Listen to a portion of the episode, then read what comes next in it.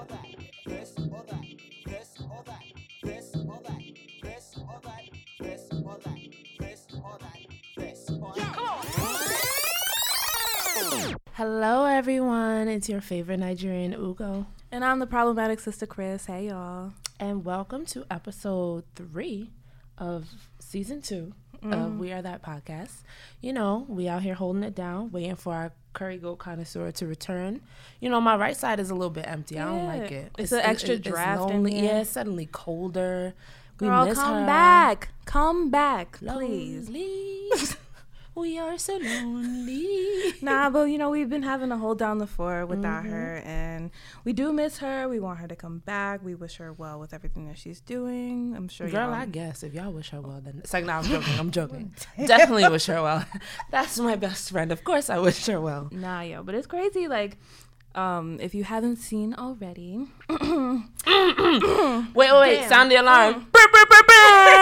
Daryl, put some put some sound clips onto this shit. if you Make sure it's mad official. you don't have it, do you? You don't got it. Yeah, you don't got it. I'm gonna be editing. And I'm gonna, There we go. not. Uh. uh Drum roll. Drum roll.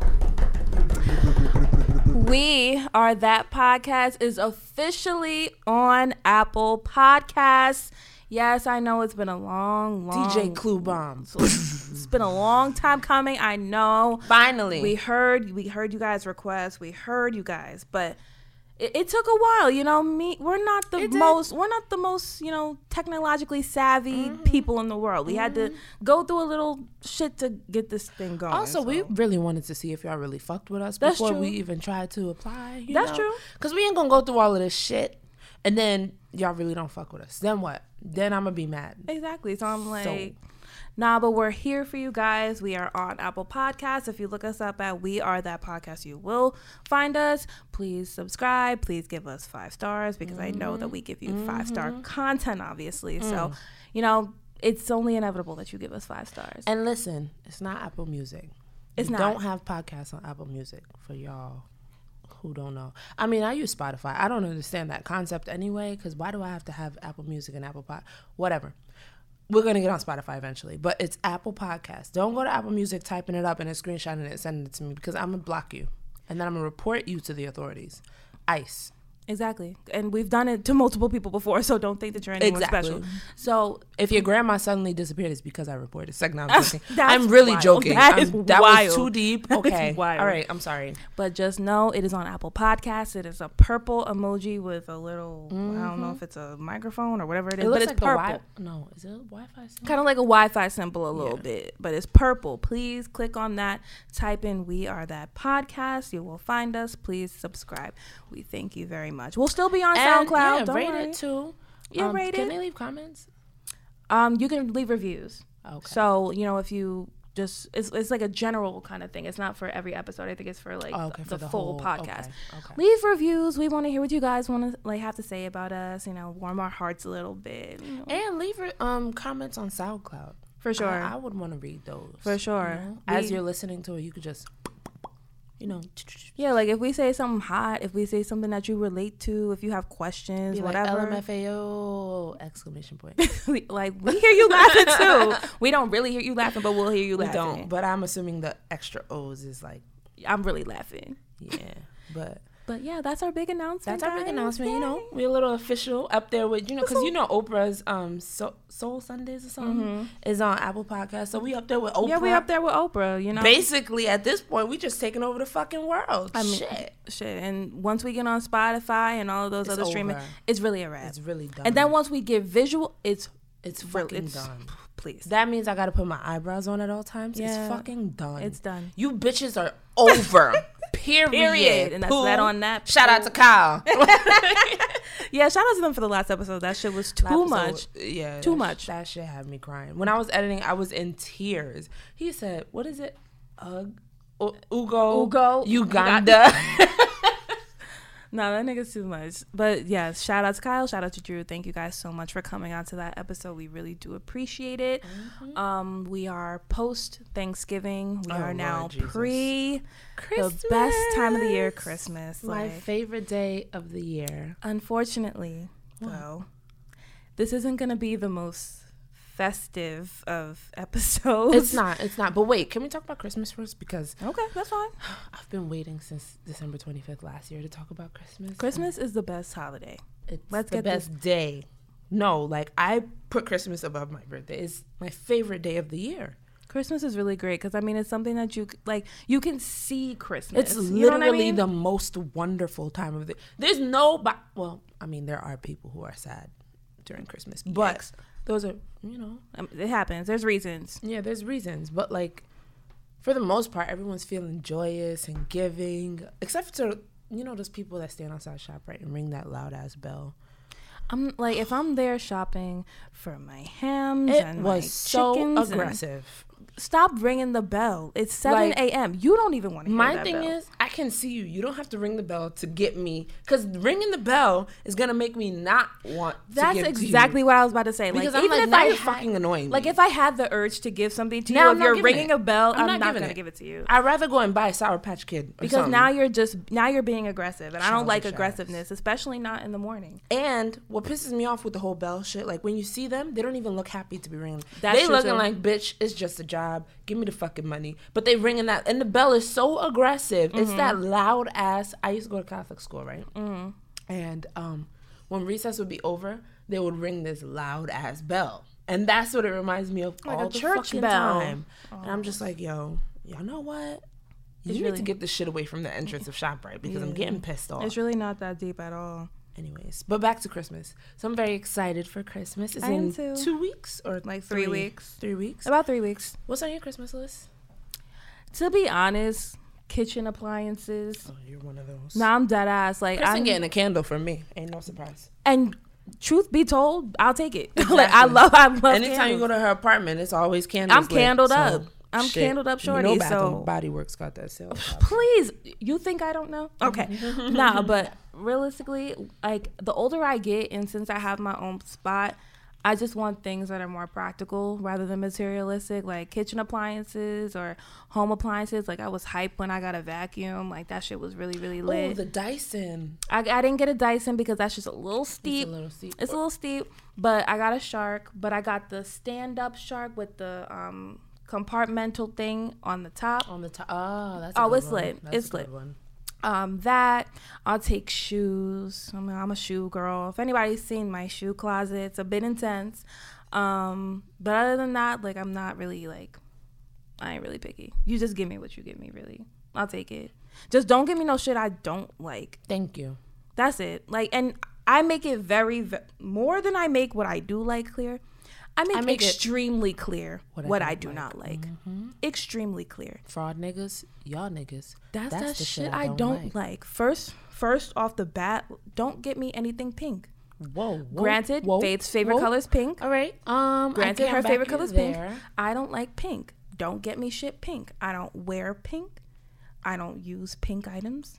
I I just What about a nice blush? You know, blush is cool. that's a shade of pink though. blush is cool. I'm more of a rose gold fan. Okay, but More of a rose gold. you want to look at it, that's a. Bitch, I don't want like hot pink. I don't want bubblegum pink. I don't want pale Bubblegum pink. is- I don't want any of it. Pale pink is actually very cute as well. I mean, it's cute to you. Like, it's just not for me. It reminds me like babyish. I think it's very innocent. I mean, Very babies are innocent. beautiful. Babies are innocent. I'm innocent. And you like pink, so I guess things things come full circle. Anyways, onto my Christmas list because um, we all know I'm a very complex woman. Um, you know, today I made a request, and it's seemingly so that my request was denied. And I just want to let the people who I made the request to let it be known. I will torture you in your sleep. Okay. You will not know peace until I get what I want. My request is very simple. It was very straightforward. Um, other than that, only thing on my Christmas list is uh, Happiness, peace. Bitch. and let that be on your fucking Christmas list, bitch. That shit is not on mine. I want the material shit. Okay. Okay. No, I'm mad. This is a trauma because every time I ask my mom every year what she wants for Christmas, oh, happiness, joy, you know, love. I want us all to be prospering. You love me right now. Like, And what's I'm the happy. difference? So, No, bitch, what do you want from Macy's? Let me know. Like, that's the real trauma from Christmas. No, but But other than that, I think Christmas is the best day of the year. No, All my it really is. Come home.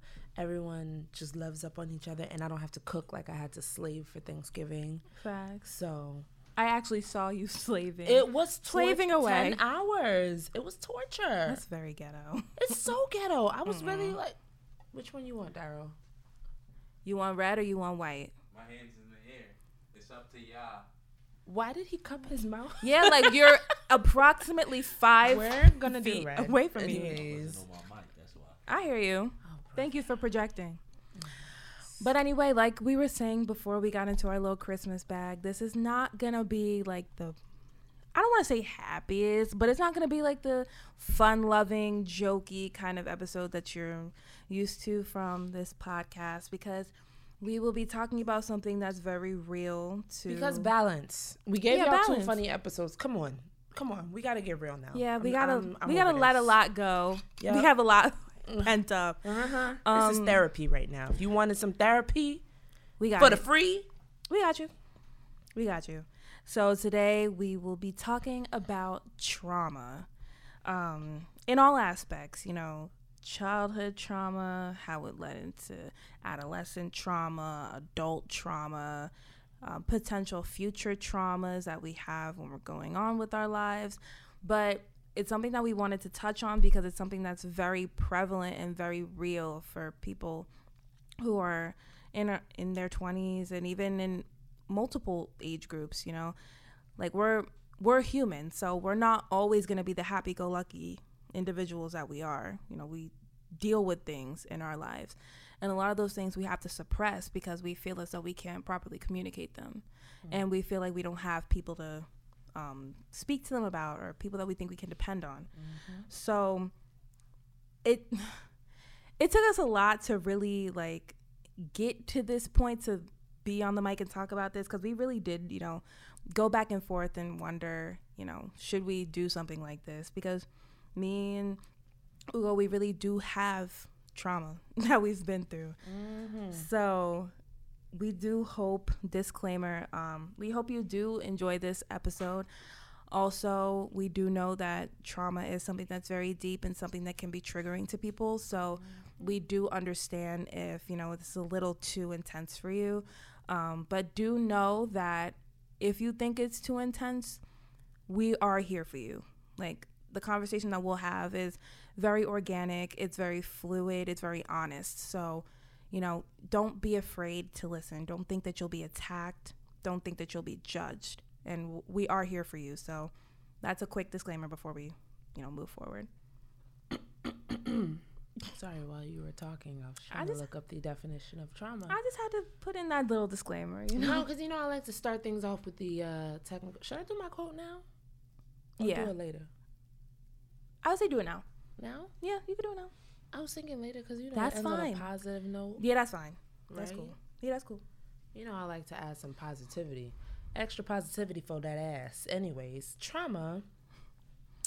Um, let's see what it says on Google. It's a deeply distressing or disturbing experience, like a personal trauma, like the death of a child, or Damn. if in medicine, a physical injury.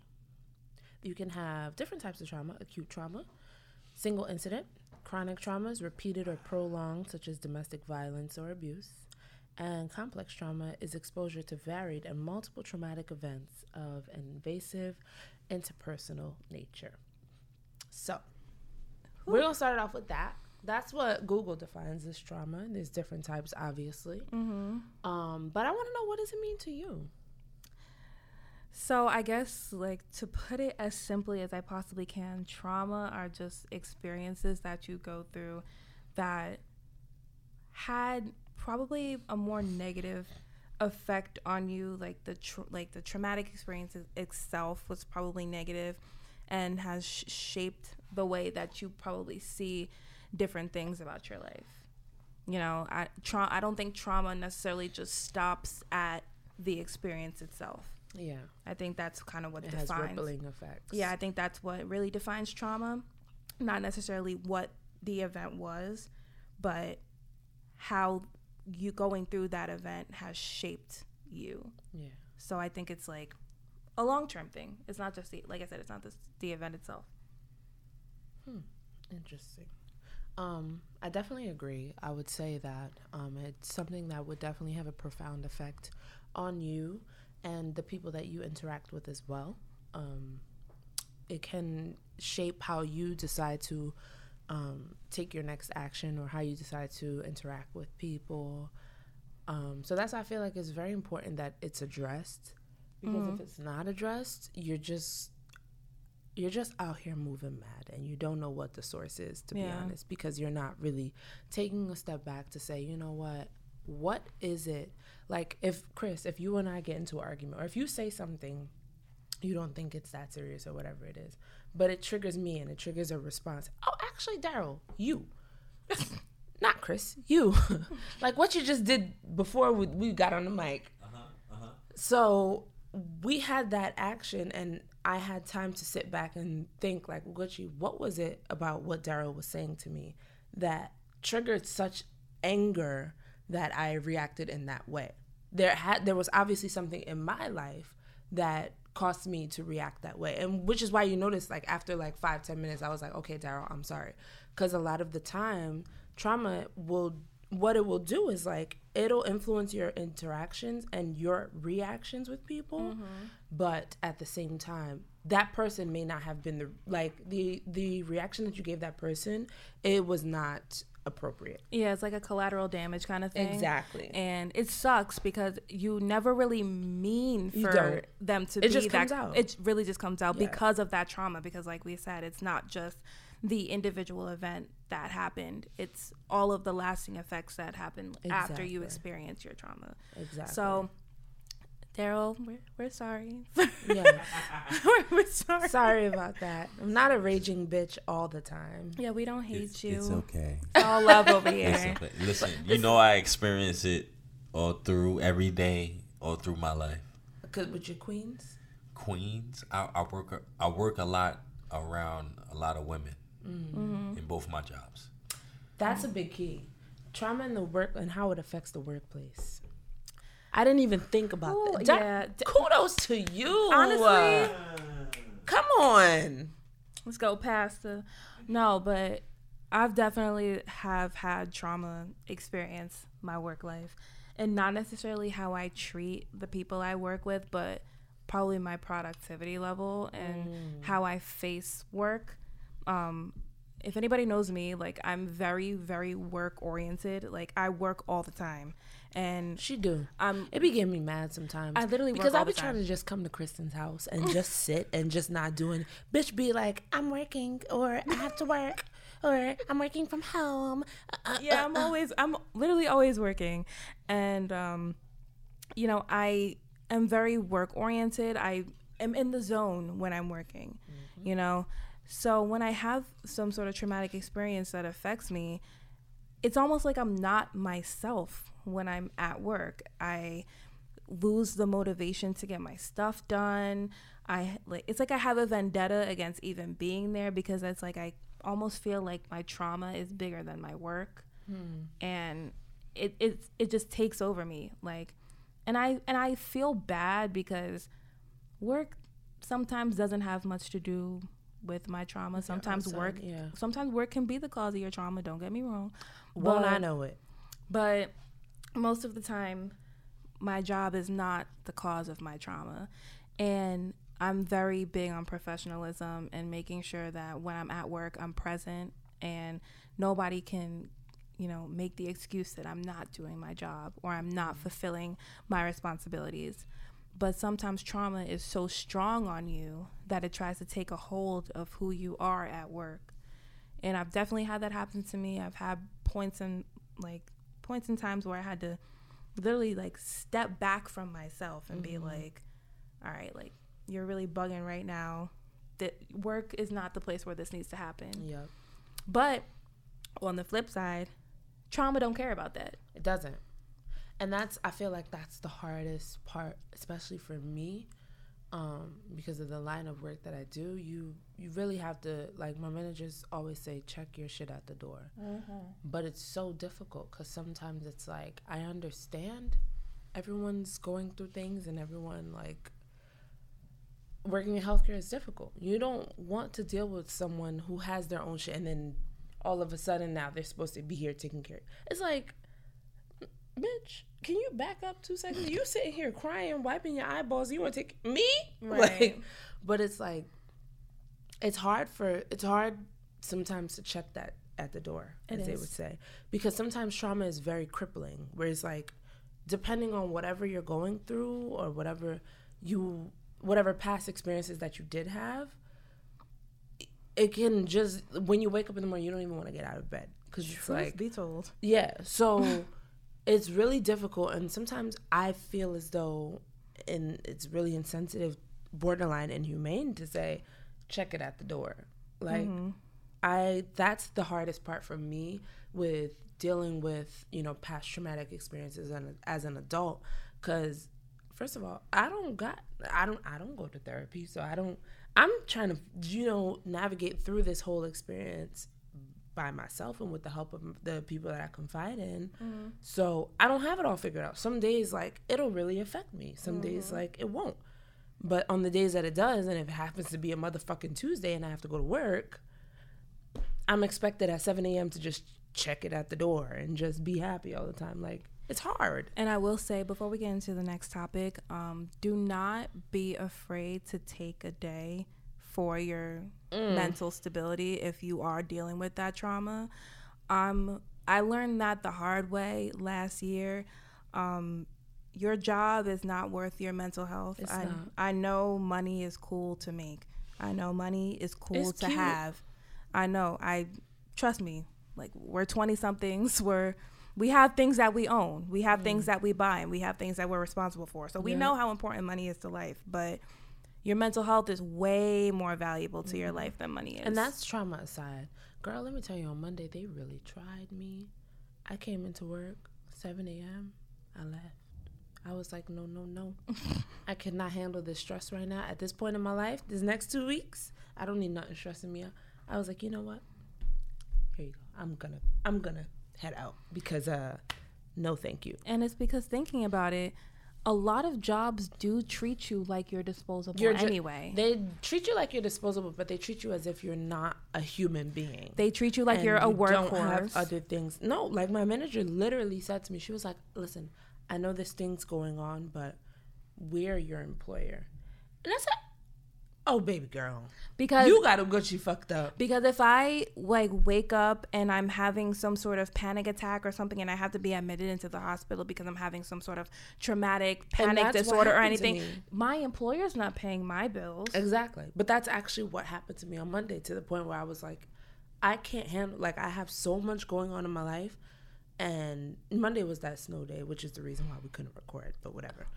Um, so a lot of people weren't at work. So they started like doubling, tripling, quadrupling assignments. And I was like, I can't do all of this stuff by five o'clock. Like it's not gonna be able it's not possible. It's not a possibility. And some of the things that you want me to do, I don't know how to do it. Like Exactly. and if I don't do it, then it speaks on my work ethic. So I started freaking out about that. I'm freaking out about my whole fucking two exams back to back.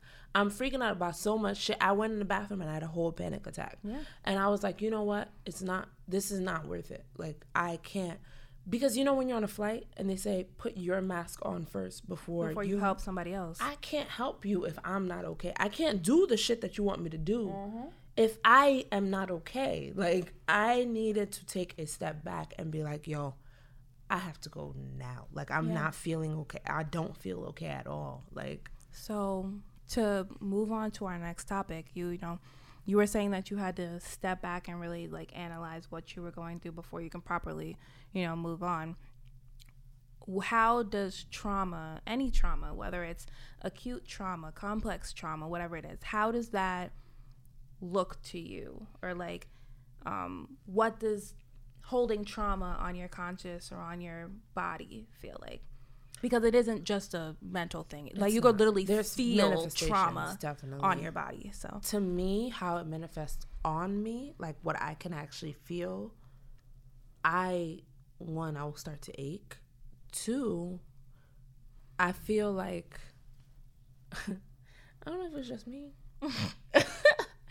My bowels mm, be active, you know. Like, no, I'm being dead serious. No, that's like it's I've been in pain, like not like chronic or well, I whatever scale you want to, but like it's not like a terrible pain where I'm just like, oh my god, like I need to go to the hospital. Mm. But like my body just aches right now, like for the past like week, and I just know what it is. So I'm just like, it's literally been very common for me for the past week to be like, oh my god, my body hurts, like I'm in pain or I'm aching or whatever. Yeah.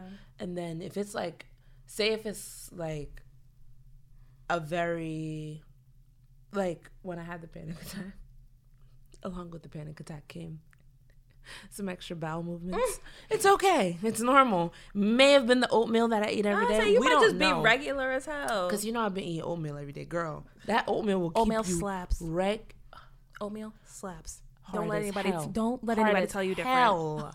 I make the slaps, oatmeal every morning. I put the little brown sugar in the blueberries. Girl. Regular. That's all I'm saying. But um to me it, I feel like I definitely I would I would say that trauma has physical manifestations. Um but as far as how it looks on me, I don't think that you would be able to tell. Partially because I have just a very mean face. So you can't really tell what emotion I'm feeling. But like for instance, on Monday I left.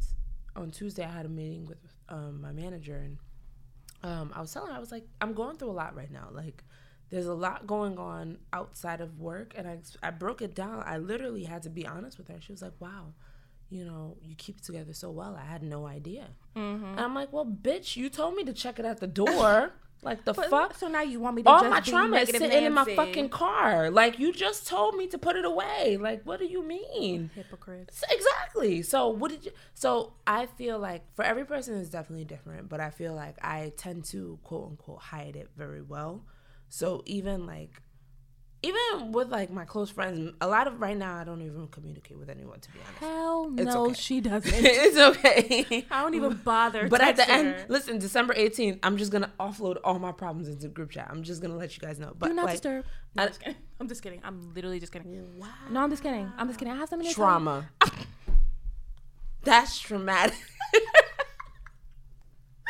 No, it could, no, it really is because I think for the past like two Christmases and New Year's we spent together in some way, shape, or form. Don't worry, I'm a I'm a beater. mm-hmm. I am. I'll tell you. I'll tell you when we get off the. air. I'll tell you. Anyways, oh, it's But- on December 20th, by the way. The That's fine. okay. Okay. Anyways, So how it looks on me, um, for the physical part, I think Faith remembers this. I don't know, but in college, like I've, I would drink right, and I would always have a problem with my arms. Like there would just be po- there would just be a point where like I would be drinking and I would have to stop because my arm would always hurt. I don't know why. I don't remember that. This might be t- it might be Tess then. Shout out to Tess, I miss you.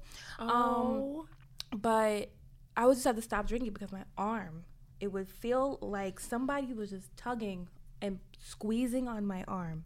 like right on your upper My arm like my your- biceps, like my biceps. I don't know. I don't know, and it's it might just be because you know I haven't eaten. It might be my negligence. I don't know, but trauma. Um, if literally it literally feels. You know how like the common phrase like a, a weight on your shoulder. It literally feels like there is a fifty to a hundred pound weight sitting on my shoulders and I'm just carrying it along with me. And I know I feel heavier than normal. It's not because I gained weight, it's not because I'm bloating. it's because I actually have trauma that I'm carrying with me. And it's so uncomfortable and it's inconvenient because I don't know how to get rid of it sometimes. So that's the physical part of me. And I also get very bad stress headaches. I'm, oh yes, I'm very that I can attest. to. very prone to headaches. Get headaches all the time. But when it's trauma, it's like those tension headaches that are right at the temples. And Those you just can't get rid of them as much as you try. Advil, Tylenol, none of that shit works. I get them in my my head. I can't. But as I far also go ahead. I cry. but I do it in private. I, I don't. I'm not. I'm not a big crier like, in uh, uh, public. yeah, not a big crier at all. well, mine's is more so for shallow reasons because we all know me. I'm a very shallow person. I was about to say. Um, I don't want to mess up my foundation. I was about to say it's probably a foundation or a. Estee Lauder is a little expensive. Lancome, Lancome is a little expensive. I don't have time to be crying in public. Like if I'm gonna cry, I know I have to table it and do it when I get home or when I'm in the shower or something. But no, real rap, like that's literally what I do. Like I'll cry in my room for like a good like 20 Yeah, minutes. I'll cry. Just let it out. Like honestly. There's nothing wrong with crying, please. Like, because sometimes you just need that release. If it's not crying, it might be like shouting or just like a good scream into your pillow or just something. that's mine, a little bit of you know, Mine is crying. I- disturbance of the peace. you know, I cry. Um, I used to hate crying when I go through things. I used to like really just not like it because I just didn't like crying at all. But as It's I got older, therapeutic. As I got older, I was like, you know what? That should feel good as hell. Let I me just just need a go cry, cry real like real quick. quick. Let me go in the room and cry. And then you just realize that you start crying for the smallest things, like I broke a nail. oh my I god, gotta cry. this is this is very aside from everything. That's because traumatic. I wanted to text you this, but the other day I'm with X Mm-hmm. Y Z, Mm-hmm. and I'm looking at and this is this actually this is related because it's in, involved in the whole trauma scheme. Mm-hmm. So I'm looking at him. He's just cleaning the kitchen, and I'm sitting behind him, like on the at the table, and I just start crying. And I'm like, what the fuck is going on? Like, You're in your mind like, can we stop this, I was, I started touching my face. I'm like, what is, what is going? Why am I crying right now? And then I realized, I'm like, I haven't had a good man in a long ass time. So I started. I realized I just these. I just started ejecting these tears, and I'm like, what the fuck is going on? And I told him about it. And I'm like, listen. The other day when you were cleaning the kitchen, I was sitting after breakfast. You saw that shrimp and grits I made? Sis, I don't even like grits, and that shit looked good. I don't. eat- I do not like grits at all. But That it was my good. first time making it. I said, Yeah, it "Oh, good. bitch, Yeah, it looked good. Little Emeril on that ass, pat out." Anyway, It looked good. but um, afterwards he was like cleaning up the kitchen. And I was telling him, I'm like, "Listen, it's been a while since like I've actually had someone who appreciates." And I was texting Amanda, "Don't do this. Don't do this." Don't do this. Try Y'all not to let this annoying. one tear Anyways, fall the because I got, one tear that she has. It's hanging. I It's gotta- oh my god! I gotta get ready for this wedding. So okay, so I'm texting Amanda and I'm like, we were just talking about like the history because she was like, oh, he's such an upgrade. Blah blah blah. I don't Shout like, out to Amanda, by the way. Shout out to her. Big shout out. Is Opulence that teeth. best friend or something? You know that's my shorty. That's my Oh, girl. Oh, Opulence that's- teeth oh, so whitening. That's the third wife. No, I've never met Amanda, Oh, but I will meet you soon, sweetie. I will. Bet, bet. Daryl. Anyways, We're not okay. So she's like, just we're going off of like the history of dating that I've had, like the past or whatever. And she's like, it's an up, he's an upgrade. Um, you guys mesh well together. He makes you so happy. Same thing you and Carly said. Oh, I didn't even meet. Carly was the only person who met this man. Like, to be to be fair, the only reason why I did not meet this man was because I was occupied at the She time. didn't wanna come I to Brooklyn. that's not true. I had shit that I had to do She that didn't day. come to Brooklyn you gave us. me, th- that's all I'm saying. so my mom wasn't in town, Okay. and nobody comes. You to could have brought your mom. Like, My mom would have looked Turn at me. up. My mom would have looked at me and been like, "We're- "We're going." I would have been like, you, you want a shot? and my mom would have looked at you and been like, You don't want a shot? You want a mixed drink? Henny? "You want wine?" D'ussé? Because we, because we go into the, We got haunted everything. We go into the haunted Get house. Take your coat off. Nah, my mom is really lit. Shout out to my mom. But no, um back to like what I was saying. But she was just saying like um with the past that I've had and I guess I to me I don't consider it traumatic, but Mm-hmm. like the forms of quote unquote toxicity that my relationships have been. Yeah. I mean, you can attest like there've been certain times where it's like I there was one time, you know, um Carly and Chris actually literally texted in the group chat, "When are you going to break up with this man?" You know, I said, Jesus you know, Christ. I feel attacked. Sometimes you have to be honest and blunt because when you're dealing with somebody who's very stubborn, I'm not stubborn. When you're dealing with somebody that's very dealing with? headstrong, I'm not headstrong. I just have a big head. when you're dealing with somebody that has a big head, sometimes you just gotta knock it into them because the big it fills up a lot of space. Well- so you gotta really knock it into them. That girl, you gotta wake the fuck I up. I like to learn things at my own pace. Thank you very much. I may be a slow learner, but eventually, guess what the fuck I did? I guess slow and steady wins. I race. learned, and I dumped that nigga. It's cool. Mhm. Anyways, um, so back to what I was saying, like I expressed to him, I was like, I don't, I didn't know why I was crying, but it was happening, and it just felt good to finally be like appreciating. She, girl, it was Amanda, it wasn't me that was making these emotions, because she was like, you deserve someone who. Um, treats you like the gold that you are. I said, bitch, I'm gold. I'm right. I'm gold. Bitch, this whole time I thought I was silver. I thought I was like cubic zirconium. Not cubic circle.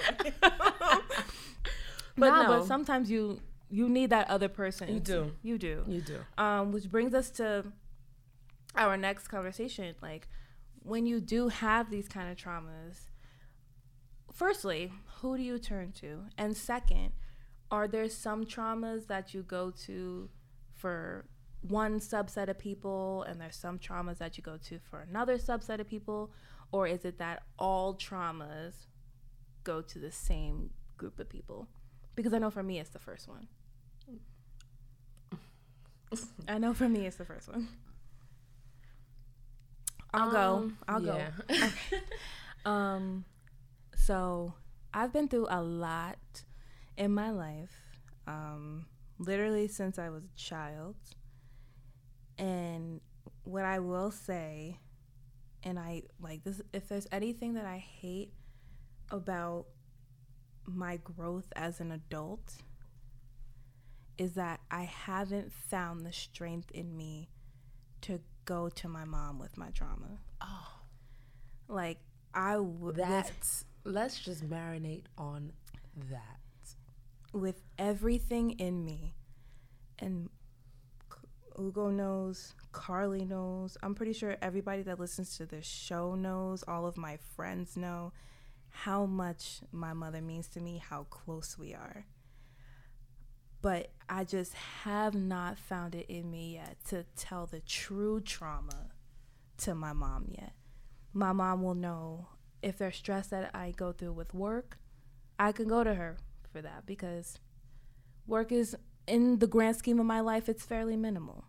Um but when it comes to like the true shit that I carry after my 9 to 6 job, I haven't found it in because I just don't know how to go to her with that. I don't want her to I don't want to see her reaction. I don't want her to worry about me. I don't want her to feel as though she's failed me as a parent. Because if there's anything she hasn't done Is that is fail me as a parent. Um but oh, okay. Um so you know, if there's anything like on like a day-to-day basis that that's just annoys me, that's like a very like short-lived you trauma. it? You can, I could talk to my mom about that shit. Um but when it comes to the things that like The I still things. that I still struggle with Mm-hmm. today that has been prevalent in my life even before I knew these people there's probably three people in my life that and I'll say them on the air because I know all three of them are either a part of the show or listen to the show. Three people in my life that I go to every time. One of those is the woman sitting next to me, which it is me. There we go. It me. She knows a whole lot about my life. Me. Um, the other one is the other host of this show who is not with us currently, which is Carly, That bitch at work. and it is my best friend Zaid. Shout out to the shout out to the fourth member. Of Literally the fourth That. member of Like- this show. um, I tell my trauma to him, um, because I think all three of them c- can attest that I just try my hardest to stay as strong as I can for all three of those people that I just mentioned. I I feel like I have to carry the, it's gonna be okay bag and we're going to get through this bag. But sometimes, you know, taking on everybody else's trauma along with my own trauma, sometimes I it's too much for me. And then I kind of get on overdrive a little bit and that's when I become a little bit of a recluse, you know. Sometimes I know, you know, you probably notice sometimes I don't want to go out. Mm-hmm. I don't want to talk to people. It's not because I don't want to go out because trust me, if you talked to me like 3 years ago, I was out. I was out. Active. I was outside. out. I was active. I was outside. I was I was here. Mm-hmm. You know, but when you have time to really reflect on your trauma, especially since my mom lives in another state now, you know, I I have a lot of time to think about the shit that I go through. And I had a conversation with my mom a couple months ago about shit like this and I learned that a lot of the trauma that I went through, she actually went through as well. And I wanted I at that dinner table I wanted to tell her so bad that we went through the same shit. I really really did. And I couldn't. And literally instead of me telling her that we went through the same shit, I excused myself from the table cuz I had to go to the bathroom and cry. Like just get it out real quick. And I just felt so bad.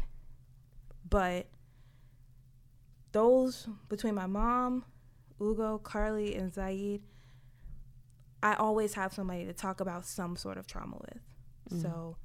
It's hard. I'm not, I deal with it all the time. I'm not always going to be perfect, but I know that as long as those four people are in my life and I know that they will be for the long run, I can at least find some sort of solace that if I'm like in my lowest of low moments, I have someone to go to. I'm holding it in, guys. I'm holding bitch, it in. I'm holding I'm it in. I'm about to cry. I don't know if it's like I'm holding allergies. I'm holding it in. Daryl got some type of effect going on because I'm holding it in. I'm holding it in. Lord, mm-hmm. woo motherfucking sob because woo bitch. Yeah, I'm holding it in. Trust me. You're not What was the question? Like who do you go to? And I'm ovulating. I just want to let you oh, know. bi- oh, you're playing a very dangerous game. Doing This I'm is sorry. this is probably the worst time for this yes, episode. it is. Yes, it is. Because I'm gonna probably cry on the mic, but it's okay. I don't got no foundation on, so it's okay. It's cool. It's cool. That's fair. We good. What the fuck just happened? Nah, I fucked up. I'm sorry. I fucked up the um the We Are That podcast note. I'm fixing it. I fucked it up. Go ahead. So I'm like, what is going on? Nah, I got you. I got you. Go ahead. Anyways, um, so like sh- what she was saying, like with you know her mom and everything, I feel as though I have like I wouldn't even say a core group of people that I would turn to with the things that I've dealt with. Um, it's literally Kristen. Gang gang. Um, that's it. That's that's the Carly technically doesn't count because she was asleep when we had this. Mo- Wasn't she asleep when we had this moment? No, she was awake at this point. There's She been there's awake? there's been times when Carly has been asleep. Yeah, we would have a There whole has heart to been. heart, and the bitch would just Out. sleep. Out. It's very strange. No, but Bitch I, got narcolepsy. It's eventually like that's what we're saying. and I have videos to prove it too. so at the end of the day, the only person that knows is Kristen. We still love you, Um, Carly. Don't worry. Do we? It's like, no, I'm, Ooh. I'm definitely joking. Love her. You know, I'd be it's banter like this when she is here. So Facts. She knows. Um, but yeah, I I don't think that I have a core group of people, and I don't know if that's the reason as to why. Like, it's sometimes it's so hard to deal with because I know Kristen has her own stuff going on. So sometimes when it does affect me, oh, and Yomi, Oh yeah. Shout out to you as well. shout out to Yomi. Um, but everyone has their own things going on, so I I can't sit here and say like, or I can't sit here and try and like offload all my problems onto Kristen. Like it's not fair. So, um, and as she was saying, sometimes when you're carrying the bag of your own burdens and the bag of someone else's, it becomes too heavy to hold. Like sometimes you just and as a friend i feel like a big key that you need to know is to when what you're holding on to or what you're trying to offload to someone is too heavy for them to bear basically. But what I will say is, I feel like me and you have, ha- like, we have the kind of friendship where it's kind of like we're never gonna say you can't tell Oh, us yeah, that kind of thing. You know, I don't feel as though it's like an issue of I can't tell Kristen this. No, no, no. There's I feel like there's a few things in this world that I can Is there anything in this world that would make me say no? Nothing that I would do that would make me cuz I feel like Kristen has heard it all. Yeah, I don't. Uh, at this point, I feel like we've gone through enough conversations with each other to where I don't think there's any like area of our lives or, judgment that can even be told. Yeah, but I feel as though um, it it, it kind of makes me sad because I feel as though for the past year or two, my brothers have become like a a, a huge foundation in my life, and the trauma that I have dealt with. Well, I'll just say it. As a child, um, I was molested, but and I don't know how my are gonna feel about that hearing that on the mic, but we are just gonna roll with it. Um, but I never told anybody in my family. My mom, my dad, my brothers. Aunt, well, my aunt did know, and that was the hardest part about it because it was like when you look to those people, like adults, as obviously as a child, you don't really have a a, a clear grasp of what's going on Right. but at the time she was an adult so she did know what was happening Mm-hmm. um and when you have those people in your life and you expect them to or you trust them to protect you and the person that did molest me was someone from my immediate family so it's like i have two people from my immediate family one who's molesting me or one who's you know crossing clear boundaries or things that they shouldn't do and then i have my aunt who's here who knows about it and questioned me about it. And i'm like mm, i don't really know what's going on. I just know xyz told me to come upstairs and we did xyz and this is ex- and as a child i didn't know what that was. But now obviously as an adult uh, i know what exactly what that was. Yeah. but um i feel as though it does have rip- rippling if not crippling effects on how i deal with everything in my life. So i feel as like it's hard sometimes because it's like i don't know what or who i can trust because those are two people in my life that i should have been able to trust you know? Mm-hmm. So i don't know. To me it gets it gets difficult because i wish i could. And it's not like my brothers or my dad or my mom had like this you know closed gate policy where i couldn't come to them but i, I felt as though especially towards like we all know um, i have four brothers and Shout out to all of them. shout out to them motherfuckers Shouts Unless- to, shouts to the brothers. unless Because I got sisters too. I mean, thank you Thank you for Daryl, sharing. for your important input we in the building. Good night. please drink your drink and yes, please, and don't open your mouth again. Do say D in the building. Oh All God. right, nigga brought one bottle of the D'ussé. That's Huh? it. And it's small. Holla at me. Anyways, like I was saying, um, my brothers have been a foundation in my obviously all throughout my life, but as I became an adult, we've got closer. Um, it's hard for me to go to them or even my mom, um, because I feel like a sense of shame, and it's so weird because it's like I didn't do anything. And I know I didn't do anything. Like as an adult, I, I look, I think back as to what happened, and it's like, what you you dead ass didn't do anything. Yeah. Like you did nothing wrong. You were just trusting an adult. That's Yeah. literally it. But like, and I the weirdest part was I started to question myself and doubt myself. You know how I don't know what show I was watching. Um, there was, but the quote was like, if someone gets robbed or if someone like gets like shot or something, mm-hmm. nobody doubts them. But if there's some type of sexual trauma or sexual assault, everyone starts to doubt that person, mm-hmm. the victim. Mm-hmm. But nobody doubts the victim that got robbed or shot or anything. Yeah. So it's like, why is that? And I started to, this was before I saw that. Well, I don't know what show I was watching, but this was way before that. And this is the first time I told anyone about it was Yomi. And it was literally taking a toll on me. Like I would come home every day and I would just cry. And this was like last year or something. Yeah. I was in de- a crazy ass space, but it was like, I started to doubt and I'm like, what, did this really happen? Like, Yeah. No, it really happened because I have vivid memories as to exactly what I felt like. What mm-hmm. mm. I know it's hard. So like there's no way that anyone can tell me that it did not happen because granted, yes, I was a child. We're just gonna ignore the sound effects that we have in the background. God. You can keep going. if you want to pause, we could. No, we good. We Listen, you good. know. We good. But um there's no way that anyone can tell me that those experiences didn't happen. Um, because there were physiological things that I actually remember. Mm-hmm. Like there were there were physical things that I remember mm-hmm. feeling. Like there's no way. So it's to me, I've I started to doubt myself, and then I was like, no, I can't present this to my mom, and I can't present this to my dad because this is their immediate family. Mm-hmm. So I don't want that issue of Gucci, what were you doing to? I don't ever want to be victim. Is it victim blamed? Victimized. Vic- Victimized. Victimized? Is it? Where they like blame the victim or like ask the victim like what?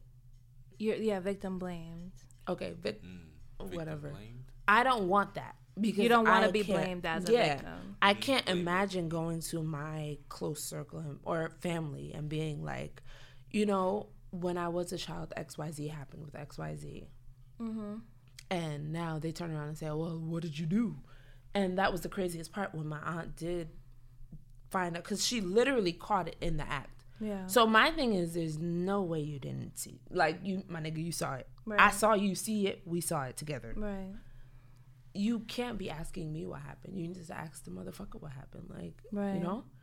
So it hurts to me that I can't take that to my mom. I damn sure wouldn't take that to my father because it was on his side. I can't take it to my mom because I don't want to deal with that. I can't take it to my dad, and I can't take it to my brothers because of the fear of the anger that they would have. Mm-hmm. And I don't ever want to put them. I mean, well, If they listen. if they listen to this episode, but I don't ever want to put them in a situation where they feel as though they have to defend me Yeah. past things that are, you know, like I I just don't I don't want that. Like I don't ever want to put that on, and that's why I never said anything.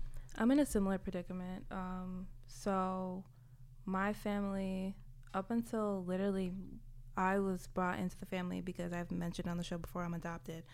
It was just a whole bunch of women and my older boy cousin Chris. Um, so I was always brought around feminine energy. I didn't really, other than you know my older cousin and my godfather, I didn't. And my godfather lives in Maryland, so it's not even like he was really around. I didn't know what it was like to be around a male figure in my life at all. Um, so when I was molested, when I was younger, it was by a foster child that my aunt took in. And it was weird because me being the age that I was, I real I realized what being a foster child was, and it's not it's not totally like being adopted like I was, but you know you're in a space that isn't from your biological parents. Mm. Somebody is taking you in. I've seen my not when that happened, but I've literally seen my aunt go through the foster care process with a couple of kids, you know? So when I was younger and that happened to me, like to this day, at this very moment as I'm speaking on the mic, like I can recall what occurred, you know? And I try not to let it affect me, but um it's shaped how I am to this day. And Faith knows this, but when I was in college, there was somebody that sexually molested me as well. And it's very traumatic for me, one, because this person was very well liked on campus. This We person, gotta shoot that nigga. this person was very mm. high profile on campus. This person was very popular and affiliated on campus. This person recently had a child. We could shoot This him. person is happy. This Not person is child. living their life.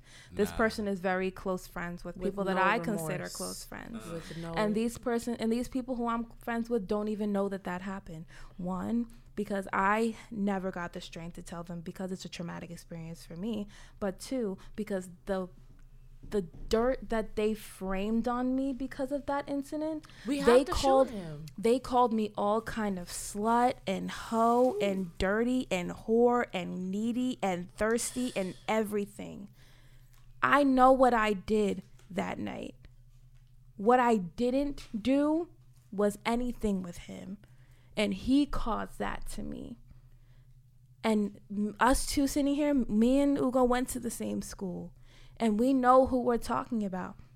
And me sitting here and knowing that this person is prospering, knowing that this person is still successful, knowing that this person is still friends with people that I consider my friends, knowing that this person is still able to live his life without shame, and knowing that if he decides at any time that he wants to re relive that moment, he can frame me however he wants.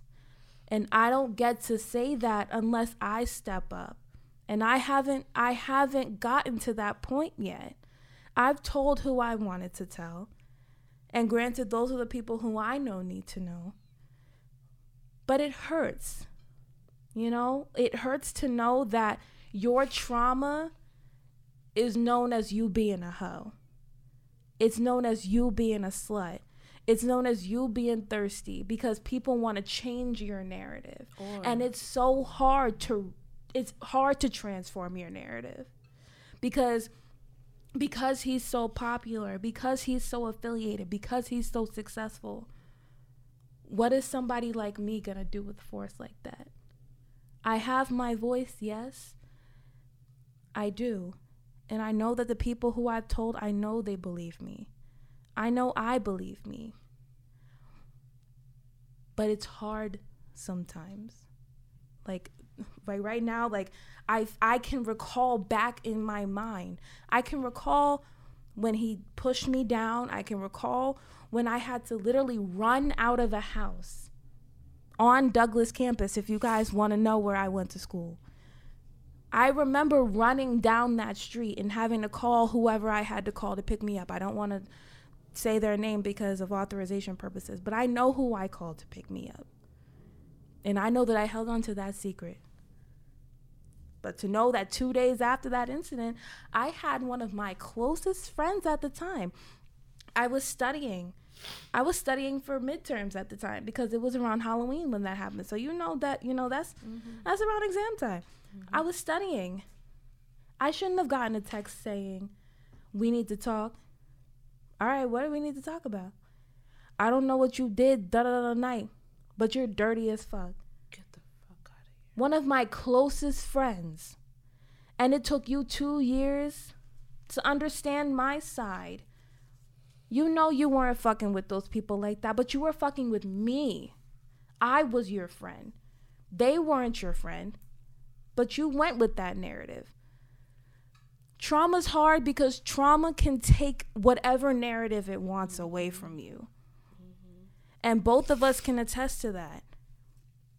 You could go you could go through the mud, you could go through the dirtiest of dirt. You could go through the most pain that you want.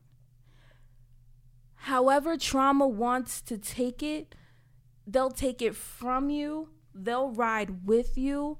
They'll rise against you. They'll do whatever it wants. I feel like that's an important point because when I thought back, like I'm just sitting here thinking back to the place that I was at, like when I first told um, my best friend about it. Well, obviously I told Chris, but um, when I told Yomi about it, he was the first person I ever expressed that information to, and he was so angry. He just said, "No, you have to confront this person. You have to say this. Write a letter, even if you don't want to go to his house and say X, Y, Z." And I'm like, "No, I, I, I can't do that. I don't want to do it." And it just made me realize, like, because I sat down and I thought about it. I said, "Gucci, this thing is not crippling this person. This person has a wife. This person has five more maybe more than five children this person graduated this person did everything and it's just crippling me and it's hurting me and that just made me realize that trauma is so like it's so internalized obviously it's subjective because at the end of the day, that person probably doesn't even remember what they did to me. Mm-hmm. And that is what hurt me the most because I was just like, I can't believe that I'm sitting here. I would, it was for like a week, two weeks straight, and I would just go home and just cry. Mm-hmm. Like, I would just, and it wasn't even like a, you know, that one single tear that falls out. It was like an ugly cry, and I would just cry and I would just go to sleep. That's it. Mm-hmm. So, when I share this with Yomi, he's like, no, no, no, you have to let him know how he hurt you. And I'm like, I, that's not how I want to deal with this. Because clearly, this person knows, this person was, there's, there's no way that this person doesn't know what they did to me. Mm-hmm. Even if it was something where it's like, it was a drunk moment and I don't care what the case may be. I really don't care.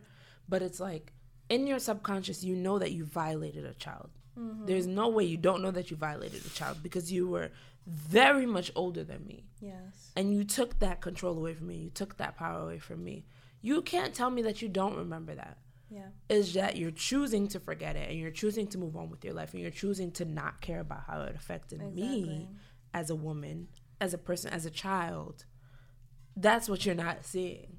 So it's like it the craziest part to me is that when we talk about trauma, when we talk about the things that we've dealt with as women now, as I'm sitting here with you, I ch- I'm I'm choose I'm trying to choose. I'm not saying I'm choosing. Right. I'm trying to choose not to let this affect me, but I notice that it's creeping into my everyday life because I don't like, for instance, with work trauma. Mm-hmm. I don't like when people tell me what to do. Most people don't like when people tell them what to do. I don't. But for me, it triggers an unnatural response because it's like, I I don't like to drag things. I'm not dragging it, but I literally thought about this multiple times. And it's like, what is this action? Even with the whole thing with Daryl, I'm like, what is this action triggering in me that I don't like? Yeah. I do not like when people control things for me. I want to be in control because I didn't have that control and I didn't have that say so. Mm-hmm. So that's why sometimes for anyone who gets a reaction or interaction from me, it's like, yo, why are you wilding? It's because there's something that you're doing that's triggering me. And that's some like deep work that I've been trying to deal with, like, you know, for the past like three, four months. You know, I'm trying to become a better woman, you know. You gotta do what you gotta for the future me. Yesterday I tweeted, I celebrate the me yet to come. Good because. I feel like that bitch is gonna be unstoppable. But I can't reach that unstoppable bitch if I'm letting shit stop me. So I know that with all of my trauma, I haven't even said like half of my trauma on this mm. mic simply because we don't have time. But how it's affected me, and I think this is very well stated with anybody that knows me. I have a very hard time letting people take control of me. I have a very hard time um, committing to certain relationships um, because I just don't trust what that brings. I don't, I'm afraid that if I jump into something, I'm afraid that eventually I'll make the wrong choice. And it's the opposite, obviously, of what relationships are. Because, you know, you meet somebody, you like somebody, you get acclimated with each other, you guys see a future with each other, you guys take a chance. A lot of relationships are just taking the chance to see where things can go because you guys are vibing enough on a level to where you want to move forward. That's where I have my issue because of my trauma. I, I, I hate thinking that if I commit myself to one thing, it'll just bring me disappointment or something like what I went through will happen. And I hate that it's gone through that. Thankfully, I've taken chances in recent times, but to this day, like, I don't feel the need to talk to men like that. I don't feel the need to date a lot. I don't feel the need to really get close with too many people. Like, and it sucks because I would like to get close with people, not even on a romantic level, but just on a platonic level, even. I'm very content with the people I have because I know that they're there. You know? Gang gang in this bitch. yeah like the the circle i've had the people i've had like i've had very long-term friendships even You know, me and Ugo have been friends for seven ish years now. I have friends even before I met her. You know, my longest friendship's about 16 years now. I have friendships, but getting into new situations to me is like, mm, not sh- not sure because I don't want to bring in any new energy. Trauma can affect you as an adult, even if it happened years upon years ago. My first bout with recognizable trauma, I believe, happened when I was about eight or so. And that's recognizable. That's things that I can feel to this day, things that I can recall and speak to you to this day. I don't know what happened pre that. But what I do know is that I really, as much as I do let trauma overcome me sometimes, I really, really, really try my hardest for it not to. And sometimes you yourself don't even realize the efforts that you put in to have you not succumb to your trauma. It's kind of like you're on a stairmaster almost. You keep climbing, you keep climbing, you keep climbing. There's no peak. There's no top that you just plateau at, or there's no top that you stop at. But you know what I want to highlight? When you're on a stairmaster, eventually you get tired. Eventually, you get tired. That's the next part. Eventually, you get tired and you stop trying to climb. And that's when that shit all comes out. And then your current partner is looking at you like, bitch, Why are you crying? wow, triggering. Like, because I just told you I was crying. Exactly. You're, you're crying on a Saturday at 4 p.m. After we just had shrimp and grits. What? Like, what's the reason? What's the re- don't- like? You were literally just singing Beyonce. We were singing four Christmas minutes ago. carols, um, but I cried anyway. But I feel as though like that, with that whole ins- like instance, as I was just letting you know, I've never had like a successful, healthy relationship from the outside looking in. From the inside, it's like okay, yeah, we have our bouts, we have our ups and downs. You know, we have our struggles, our problems, but everyone does. Mm-hmm. But from the outside looking in, like as I said, Chris and Carly was like, "Bitch, when you gonna dump this nigga? Like when you gonna break up?" But that's to me, that's a big red flag because it's like, okay, there's something that everyone is seeing that I'm not seeing, and not only that relationship. I don't know if I expressed to you that night that Carly decided to fall asleep. You know, it's okay, Carly. We we love you anyway. I guess. I'm second. we love you, Carly. Um, but I was in an abusive relationship, and then probably a one or two relationships after that, I was in the verbally abusive uh, abusive relationship.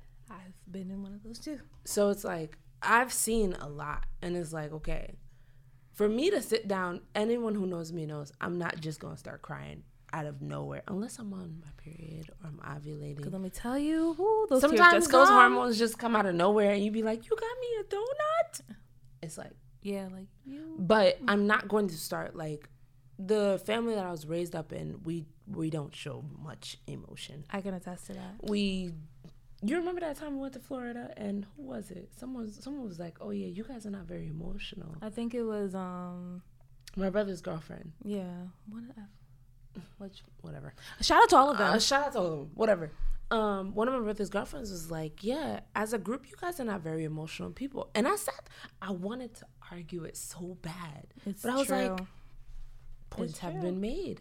I understand, but I'm just like, so anyone who knows me understands my background, my upbringing. I'm not going to express much, if anything. Yeah. And if I do express something, there is something that it's really lighting and a, a fire inside of me that I need. I feel as though it needs to come out on the outside Yeah. because most most of the emotions that I feel, mm, them motherfuckers is staying right there. Yeah. And to tack on to that, um, just talking about how things can potentially affect you later on in life and how you might not, you know, realize it. There was a story um, earlier this week, I think, and there was a um, a father in Florida where the, the epicenter of fuckery. Florida needs to be its own the epicenter. country, Truthfully. like I don't know what's- continent. I don't even. know what's going on in Florida, but y'all are really on some other shit every time. It was Charlamagne the guy who said the craziest shit comes out of the Bronx and Florida. yes. That's it. Florida, I don't know what y'all bath salts, I don't know, but y'all need to get it together because it's every single time we hear something from y'all. But um That's like the appendix of the United States. like come on. My nigga, I guess. And y'all got the nerve to be a swing but you don't state. need it. Oh, never mind. Don't even gonna get it not even gonna get into useful. that. not even gonna get into that. But um yeah, there was a father in Florida who literally dropped his kid off Tragic. on the highway Tragic. because he suspected that his preteen son was gay. Mm. Um, me on this show, we are very pro LGBT plus mm-hmm. community.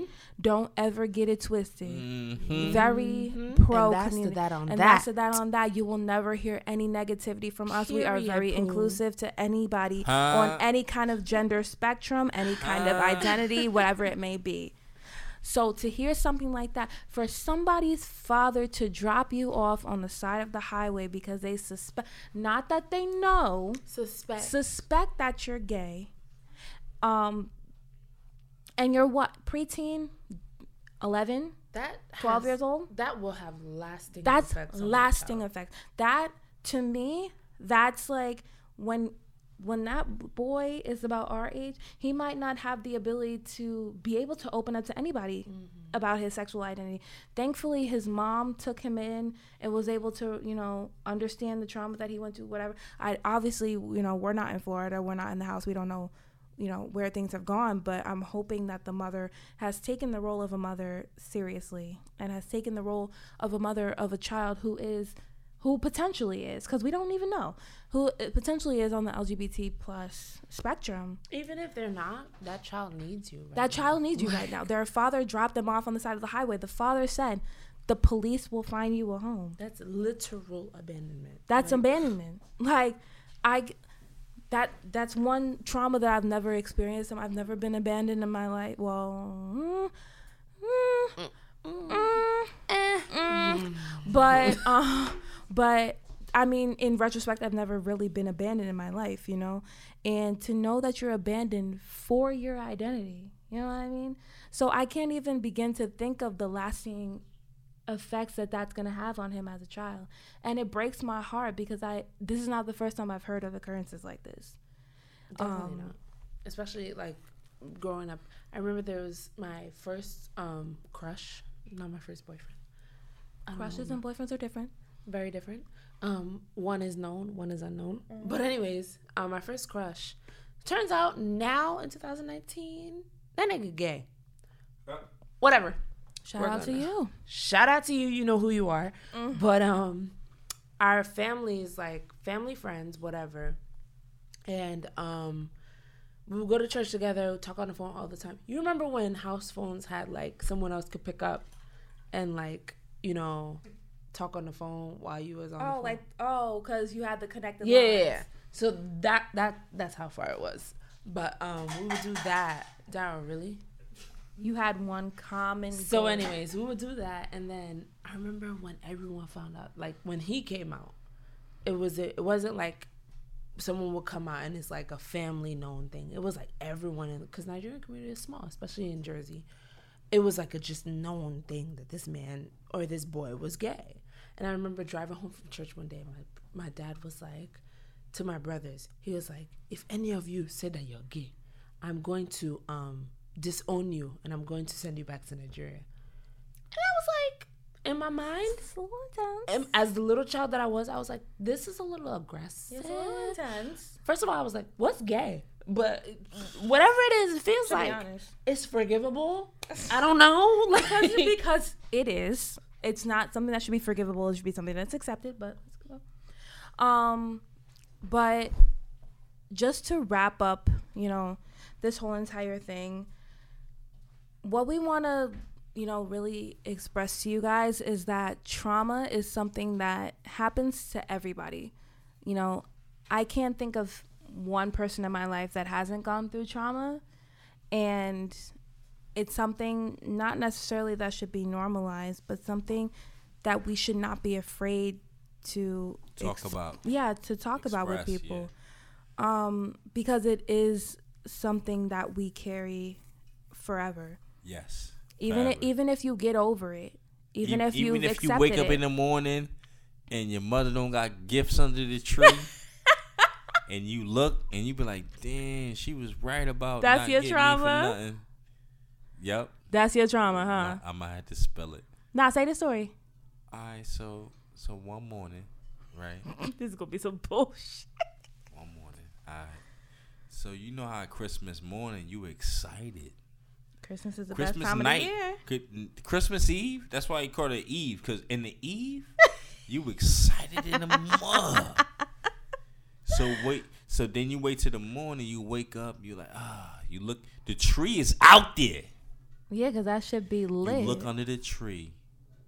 It's nothing under the tree. Damn.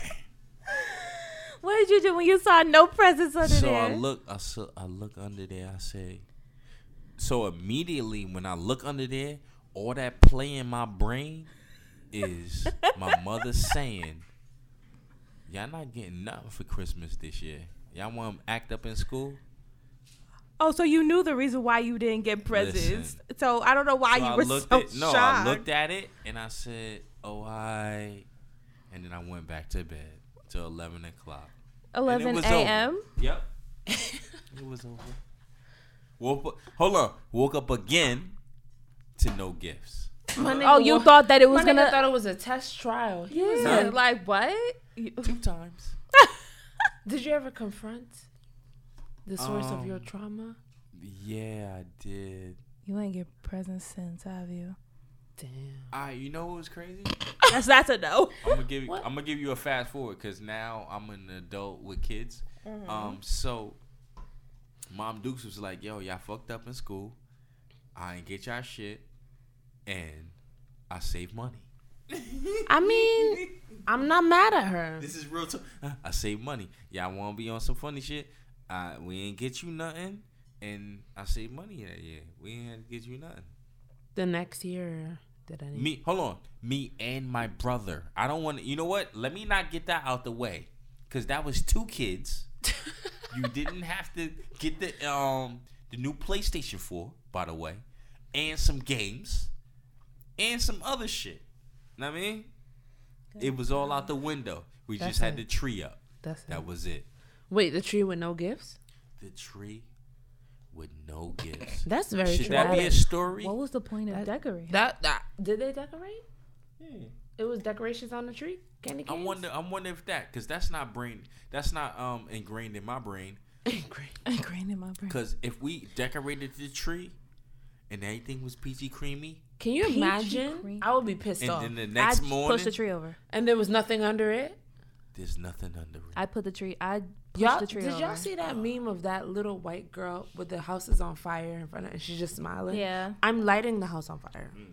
As a child, I have to 'Cause what's because the I point? cannot understand that. to That's why. Traumatic. That's that's That's trauma. traumatic. It's cool. Actually, that that's that's trauma. That's trauma. yeah, you could pat me on the back. And, um, no, but that's no, we're that's gonna give trauma. Daryl his props this episode. Yeah, you I know, could rub Nah, me he on the really back. came he through. brought up the workplace. You tra- came you know, through. he did. I'm proud of you. I Different get- forms of trauma. All right, so rubs on the back, and um, So- so intense. so what we're gonna Anyway, say, um, so we're not doing this. So what we're I gonna say to close it out? We have one more. We're gonna do that last question. we can. So last question is, um, how do you support people who are dealing with traumatic experiences? Um, I think everybody deals with their trauma in their own way, so I feel like you should be respectful of how they want you to be a part of their experience in dealing with it.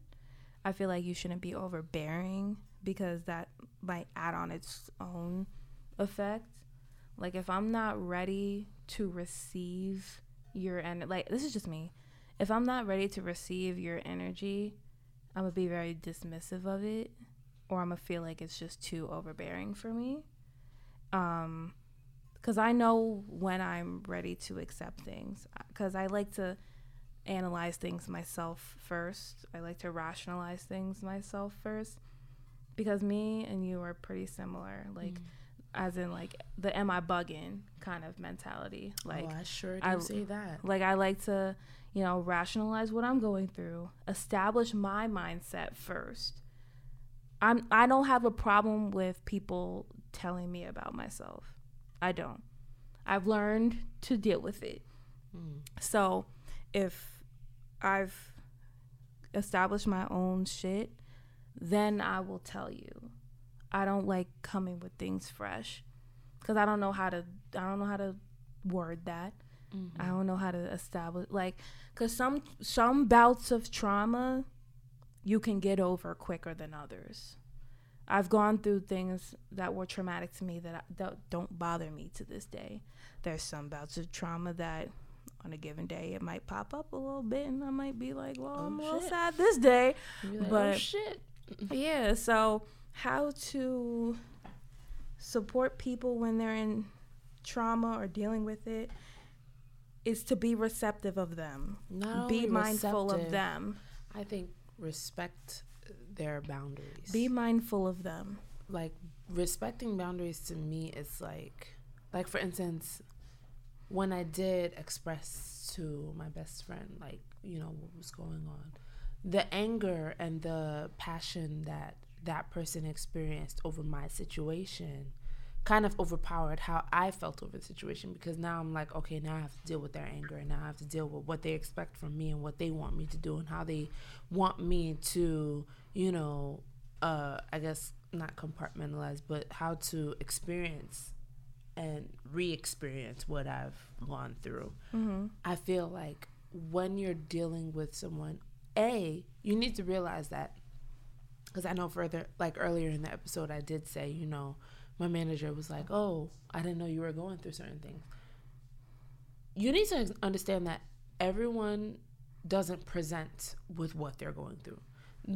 There's a i don't know if there's a phrase thank god i don't look like what i'm going through Yes. because if i did bitch Oh, I would look a my instagram pictures would not slap the way they do I wouldn't even have an Instagram because what's the point of looking at me? because bitch you would want to just hand me over to jesus christ himself because i would look a mess Yes. like so you need to understand that not everyone will present with what they're going through one Mm-hmm. two if someone does want to come to you and confide in you understand that and respect their boundaries and respect their truth respect their feelings and respect the actions that are based off of how they're feeling in that moment if they decide to change their mind and you know just support them like Yeah.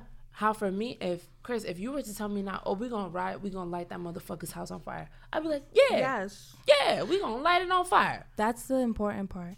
Like ride with them how they, How they wanna you to ride. Let them be in the driver's seat. Yeah, let them be in the driver's seat. Don't try to dictate how you think that they should handle Yep. something because you don't know how people.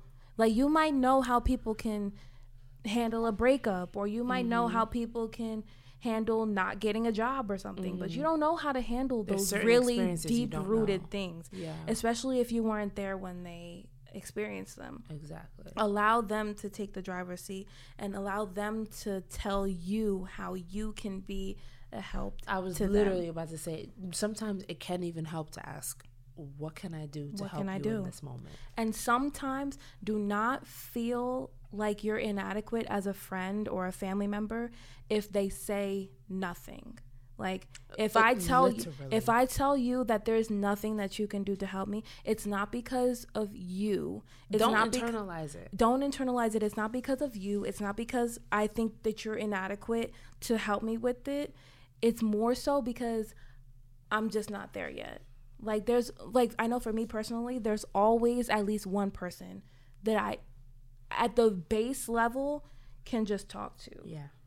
Even if even if that's it. Sometimes a lot of people just need a soundboard, like a sounding board. That's Yeah. it. And if I feel as though, like, I feel as though, and hopefully it's the same, if I need to hit up Chris and I just need to just come over and cry, Like, Oh, and try. like We talked about this in season one. There have been moments mm-hmm. we have We stayed up until 5 a.m. 5 a.m. Just, Just crying. crying. That's it. Just crying. And it, to me, if that's what that person needs in the moment, be there. Like, just don't try and be like, okay, now that you're done crying, let's do X, Y, Z.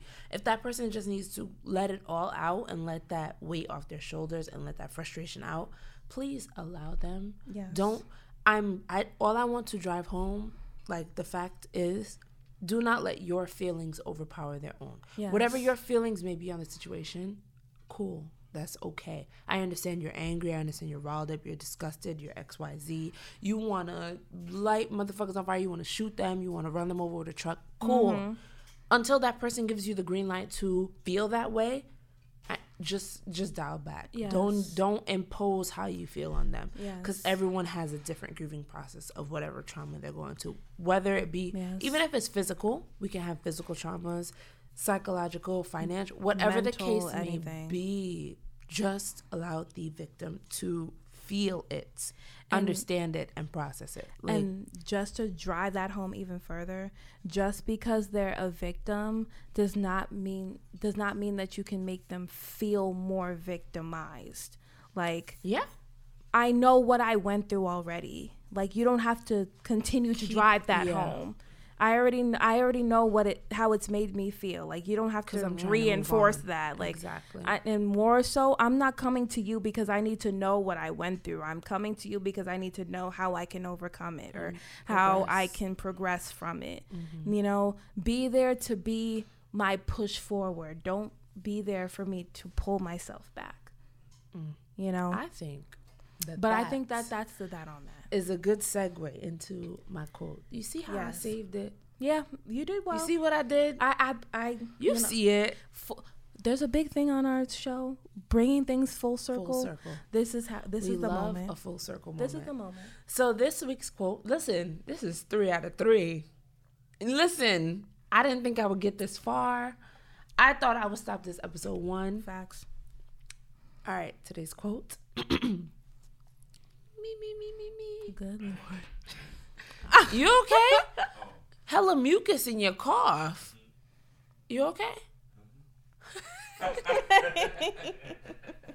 Nigga want us to hurry up. That's what he Yeah, that's pretty much it. He ready to go. All right, so today's quote. Not when you are you okay? What's all that? Just Just sit down. That's the that. No, it's Not fucking yet, You're not yet. steal. Like, come on, son.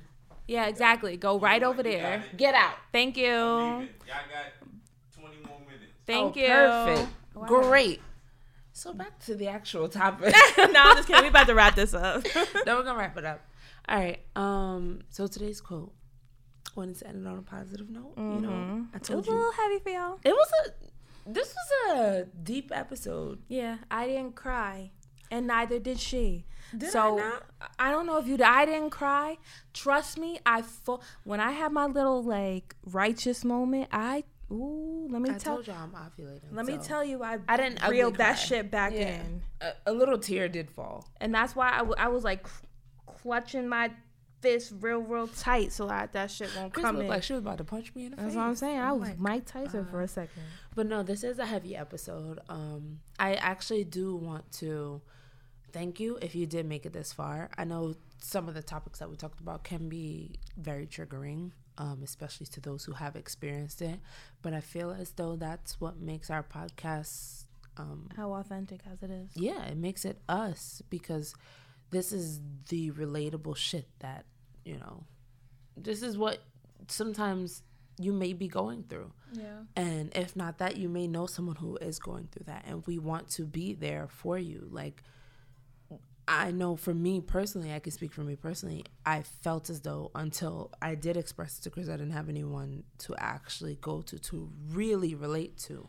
Yeah. And even if me as Ugo, even if I don't know you as a person, even if Chris doesn't know you or Carly doesn't know you or any, like, even if we don't know you personally, we are here for you. Like, Absolutely. if you need that sounding board, that's what we're here for. Mm-hmm. I know I always say sometimes I'll be joking. Sometimes I'm serious because sometimes some of y'all be in my DMs mad creepy. um, I know I joke and say don't DM me, but if that's what you need, I'm I'm really here. Like Yeah, for sure. there's not what That is so extreme. here? Trying to interrupt my moment. I don't appreciate it. I get. But no, I feel as though the hard topics and discussing the hard topics on the mic is something that makes us us because this is the things that I would come to Chris and Carly about and the things that I have hard like a hard time dealing with is the things that I would discuss with my best friends. And now we're discussing it on a microphone, trying to help you guys navigate through all of that. Yeah, we're breaking down the fourth wall because we know that just as we're here for each other, we're here for you. Yep. And we know that in every bout of trauma, we know it's very common to feel like you're alone in the mm-hmm. situation. Mm-hmm. But we really made this episode not just to, you know, give us even the confidence to talk about it on a public forum because this is going to be on Apple Podcasts, it's going to be on SoundCloud, all those, you know. Shout out But- to Apple Podcasts. It's I'm shout out to them. But we're here to let you know that if you have any kind of trauma, mm-hmm. whether it be something major, whether it be something minor, please don't think that we're dismissive of you. We will be here for you. Please let us know if you want us to reach out to you, if you want us to even respond. Even if you don't want us to respond, you just want to let it out. Our DMs are open. Don't want to let it out, even if you just let us know, like this podcast or this episode really did help me Yeah, just or my friend reflect or on whoever. yourself. Yeah, like we do appreciate that, and that's what keeps us going. That relatability aspect, because That's what the show's about. Being as relate like we don't want to be a performance. Like no, we don't want to feel as though when we go on air we have to put on an act. Once we get off of this mic, I, we are all the same way. We're bringing our most authentic selves on the mic. So if you resonated with this episode, please know that the same two of us that you're getting on this mic are the same two that you're getting off the mic. very true. And we really, really do make it a mission to have everybody know that you're not just our listeners, you're our friends, you're our family. You're a, we're all a community and we're mm-hmm. all here to help each other because we don't want anybody to fight. That's one thing I've been saying for years. Like I don't want anybody to have to fight the struggle alone if they don't have to. Because that's the scariest part of fighting any struggle. Like anything that you're going through, if you feel like you're alone, you start to like it. It affects you ten times worse. Right. And it just makes it feel as though like you have no one to and even if you you literally physically have everyone around you everyone who cares about you everyone who loves you if you feel as though for whatever reason like for me i know it was shame. Like i couldn't go to my family because i was i was scared and i was ashamed. I felt as though i was fighting this battle on my own. Mm-hmm. so when I did have a moment to go to my two best friends and I had that like sense of relief, it really did help. It, it helped me to navigate through these feelings and to process and understand what was going on and to understand that it wasn't my fault. Right. It helped. Like it made things 10 times easier and it felt like that load was lifted off my shoulders. So, Right. And just to close before we get into our wine of the week, and quote, even and the quote, even if it's not us that you go to someone. go to, if we even give you the motivation to go to someone else, whether it be a family member, a friend, to seek professional help through therapy or a psychologist or whoever it may be, we feel as though we've done our job. And that's the most gratifying part of doing something like a podcast where we're being relatable and we're being our most authentic selves. Because if we wanted to be the jokey jokey ha ha kiki, Yeah, we could do that all day. Mhm. That's we it could took a lot. we could do that all day. Listen, before I even got here, well, when I got here, I was telling Kristen like, "Shit, I just wanted to turn around." This Bitch, I was- episode was, I was listening to Emotions by Destiny's Child. Like, Listen. excuse me? I was ready to cry. But just to wrap things up real quick, I know you need a drink just as much as we need a drink. I know You you, just drink heard a drink pouring on the mic. I don't know if you That did, was the but- D'ussé. I don't know if you did, but that was D'ussé pouring on the mic. Um, because you know we're very D'ussé advocates on here. D'ussé, if you want to you know, sponsor it's us, a D'ussé Black. I say you know D'ussé, if you want to sponsor us, you know we I'm still waiting We're for skin hum- condoms to sponsor. us. skin Anyways, condoms, D'ussé, Oh, relax brother. wine, any wine, excuse me. any wine All that we've ever. effects. But we are getting into our wine. No, no, no. Oh no, we're getting into our quote of the week. Sorry. Don't try and erase me and my new segment. We're getting into the quote of the week. We week. can take you out. How about you shut up? Daryl. Anyways, Why so aggressive? And because I'm trying to be motherfucking positive. If you will fucking let me, Unprofessional. And consistent. the fuck. Ah! Can I get the action? Oh my god. Y'all don't know how I worked for this damn. Because Kristen texted me, she was like, "Don't forget the quote." I was like, "Oh shit." Yeah, because I know she forgot it. So I was like, I might as well just remind her. Well, here it is this week. so, with everything in mind, no matter the hard times that we face, you know, I just want to throw this out there as the um, positivity aspect for the well, it's supposed to be the week or midweek. Today's Thursday. What's today? Thursday. Whatever the fuck. At this point. At this point, you gonna get the shit whenever you get the shit. Y'all gonna get it tomorrow, Friday, whatever. So my quote of the week is: If you are building a house and a nail breaks, do you stop building or do you change the nail? Reflect on that. Let that marinate. Let it marinate. And you Are let you going to change? know. Ah! If you're you're building a, a entire house, just very smooth and very calm. Everything is going, going, going, going, Chateau going. Charay. I fucking hate you. Are you gonna keep building that house for ten years? Are you gonna Or are you just gonna let that one nail stop you from ten shout out to Chateau Charade? That shit. Shout out to Chateau Charay. I don't know if it's still standing, but We shout don't know. out. Maybe nails did break. Anyways, are you really gonna let one little thing get to you? It may be a big thing, actually. I'm not gonna try and deduce it to a. You had D'ussé straight. Yeah, I didn't realize. I thought it was still wine. You poured your wine into my cup. He you thought I poured. didn't No, notice. he poured this. No, but I poured wine and D'ussé into your cup, and This- you poured it into mine. That's not it, Swiss. That's what I'm saying. You poured it into mine. I didn't pour anything. He took your. He took mine and They're poured it to get into me yours. drunk on the mic. I don't understand why. Yep. Anyways, back to my quote. Y'all have really interrupted my segment, and I don't appreciate it. I'm sorry. Back to Chateau Charay. Bitch. I'm gonna repeat the quote, and we're gonna start the segment again Go ahead. because I don't interrupt you when you're doing one of the week. I don't say shit. Damn, y'all motherfuckers be stressing me out, and that's another form of trauma. Stress. I fucking hate you, Chris. I wish I saw what she just did. Anyways, if you're building a house and a nail breaks, do you stop building or do you change the nail?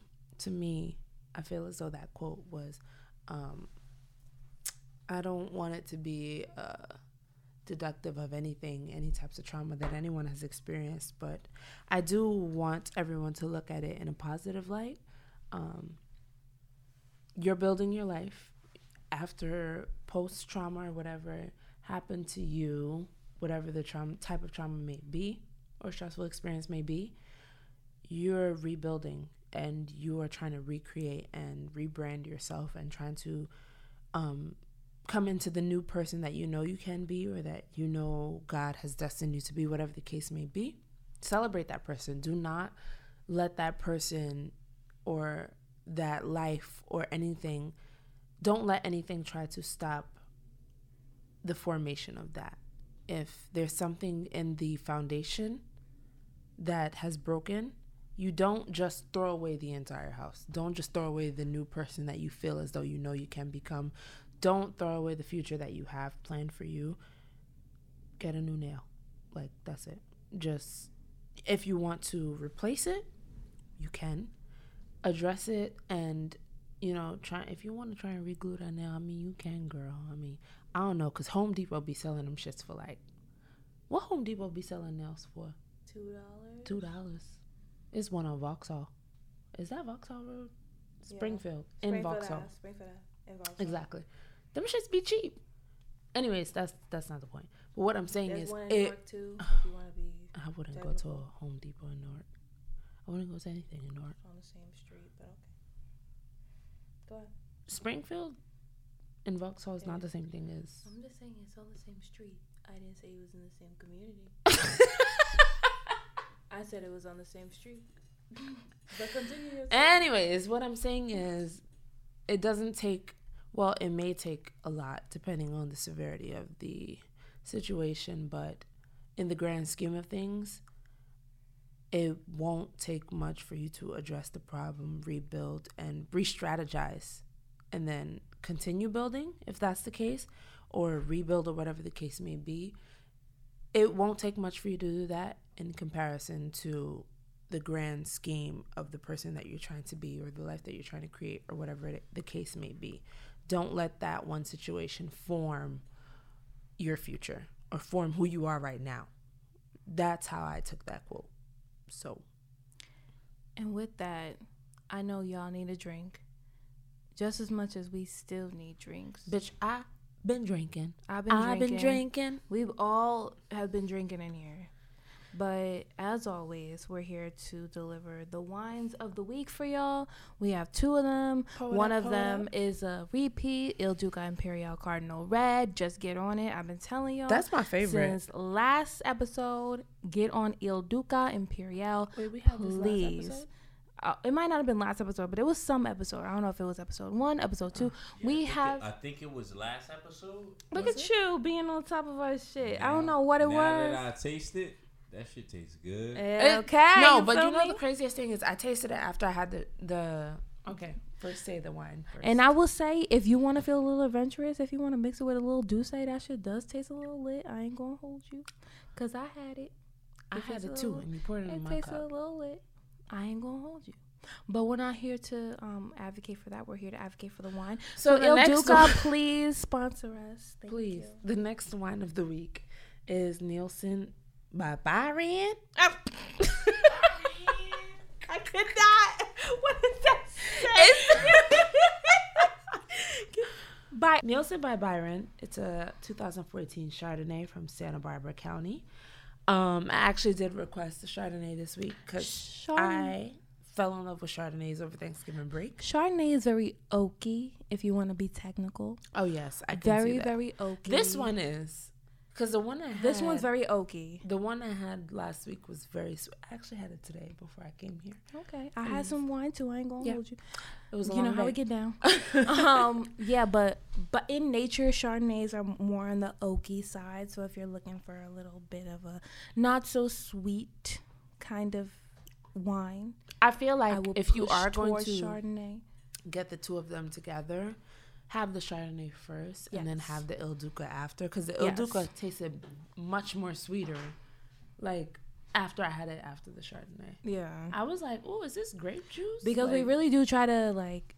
We try to appeal to all the masses. I know Mhm. there's people who do like the sweeter side of wines, me and it there's me. people who try to convert people from that side, like myself, who try to get into the semi sweets and the semi dries and stuff. and then you have people like Carly who drink the Cabernets Which and the Merlots and the Malbecs. Actually, you know, the, Cabernet is very good to cook with. If you needed like a suggestion, get a cheap Cabernet, um, please. Um, get a cheap Cabernet to cook with, especially if you're making tomato sauces. That's the key. I almost name dropped. Name drop if you need to. No, I mean, it's it's a bad thing. No, it's um. You okay? You have to pee? Yes. Oh. I mean, you could be. So, anyways, um, we. We're gonna head out. Oh, actually, the D'ussé with the um Il Duca. Actually, I wanted to transition into that last because it's very strong. yeah, it's Since really I have strong. two people's drinks. Yeah, my it's cup. strong. It's strong. Either way, it was very delicious, and um, we are gonna wrap up episode three. Thank you all for listening to this traumatic ass episode of We Are It That Podcast.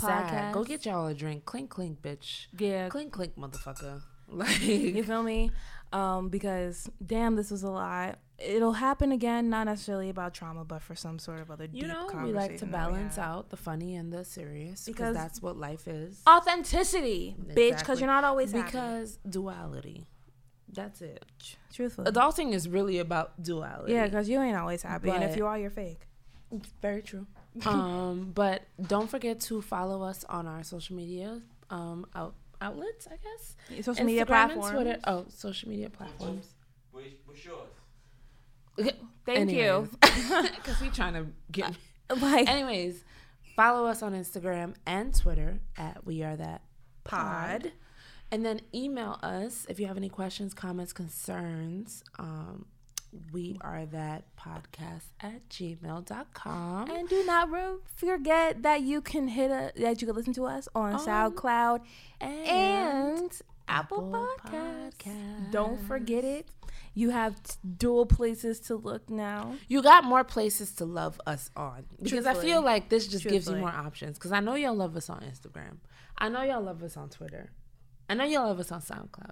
Now love us on Apple Podcasts. That's it. And just to show that you love us, before you even start listening, just scroll down a little bit. You'll see that star rating. Just click on that. Click on that And five stars. subscribe. And subscribe. Leave us a little review if you'd like, You know, if you want to talk about how um, lovable I actually am, and how problematic I actually am. you can do it. Um, I don't know what the I mean, if you like curry goat, you could comment Yeah, on I that too. I guess. I mean, not really a fan of curry goat actually. I'm not either, to be honest with you. Curry. I like goat meat though, but I have to get acclimated. I had it, but I didn't think I knew it was goat when I had it. this is somebody who's best friends with a Jamaican and Nigerian. But anyways, okay. No, that's Um, fine. That's I just want to piggyback off of last week's episode. I feel as though Kyle and Drew got me in trouble. Um, my Twitter is now on surveillance. Follow me on Instagram and Twitter at Kristen Dior underscore. That's K R I S T I N D I O R underscore. So I didn't have a Twitter. I just reactivated mine recently. Now it's being watched by the feds. Shout out to you, feds. You, know can follow her on Instagram and Twitter at Chief Ugo underscore. That's C? H I E F U G O underscore. And you can follow our other counterpart, Carly, on Instagram and Twitter at West Indian Shoddy. No, No not really. It's West Indian Schwitty at. W E S T I N D I A N S H W T Y. I wish y'all saw how Kristen's hands are folded like a newscaster. She could not add the A because of character limits. Twitter, you need to fix that. But all of us have little limitations that. West Indian schwitty. I mean, that's really what it is. That's what I said on season one as well. But follow her as well because she has some content that needs to be looked at as well. Except content. for the kicks. If she mentions the kicks, just bypass that. no, you need to report her. bypass and the frozen it. Doritos. Report it, bypass it, whatever it may be. Don't encourage it. Don't That make her seem like she's Her right. content stinks. She talks about The Office a lot. If you like The Office, you could, I guess, you know, girl. Anyways, get acclimated. But if you want like wholesome, if you want wholesome content, follow me. us too, Because I'm really us whole- too. You have your breast out in like every two pictures. I, if you go to my ins my um what's called the Twitter right now, it's not out Did- at all. And just because you Anywhere. changed your Avi, there was Anywhere. a point where Kristen's Avi was like her and her breast because it was three of them in the picture, Are you and gonna, it was are a yellow believe, tie top. Are you gonna Believe, I'm gonna believe my eyes. Are you gonna believe? No. I'm gonna believe my eyes. You're a I am. You're actually a bitch. I am, That's crazy. and, And, I celebrate that. and that everybody. No, it's not the that on No, that it yet. is. It because we're gonna talk about Kristen's big ass titties, uh, And, and, you're acting like I bought them. Like I didn't buy them. but she really tries to say she has the wholesome content. But anyways, And that everybody is the that on that. Period. Bye.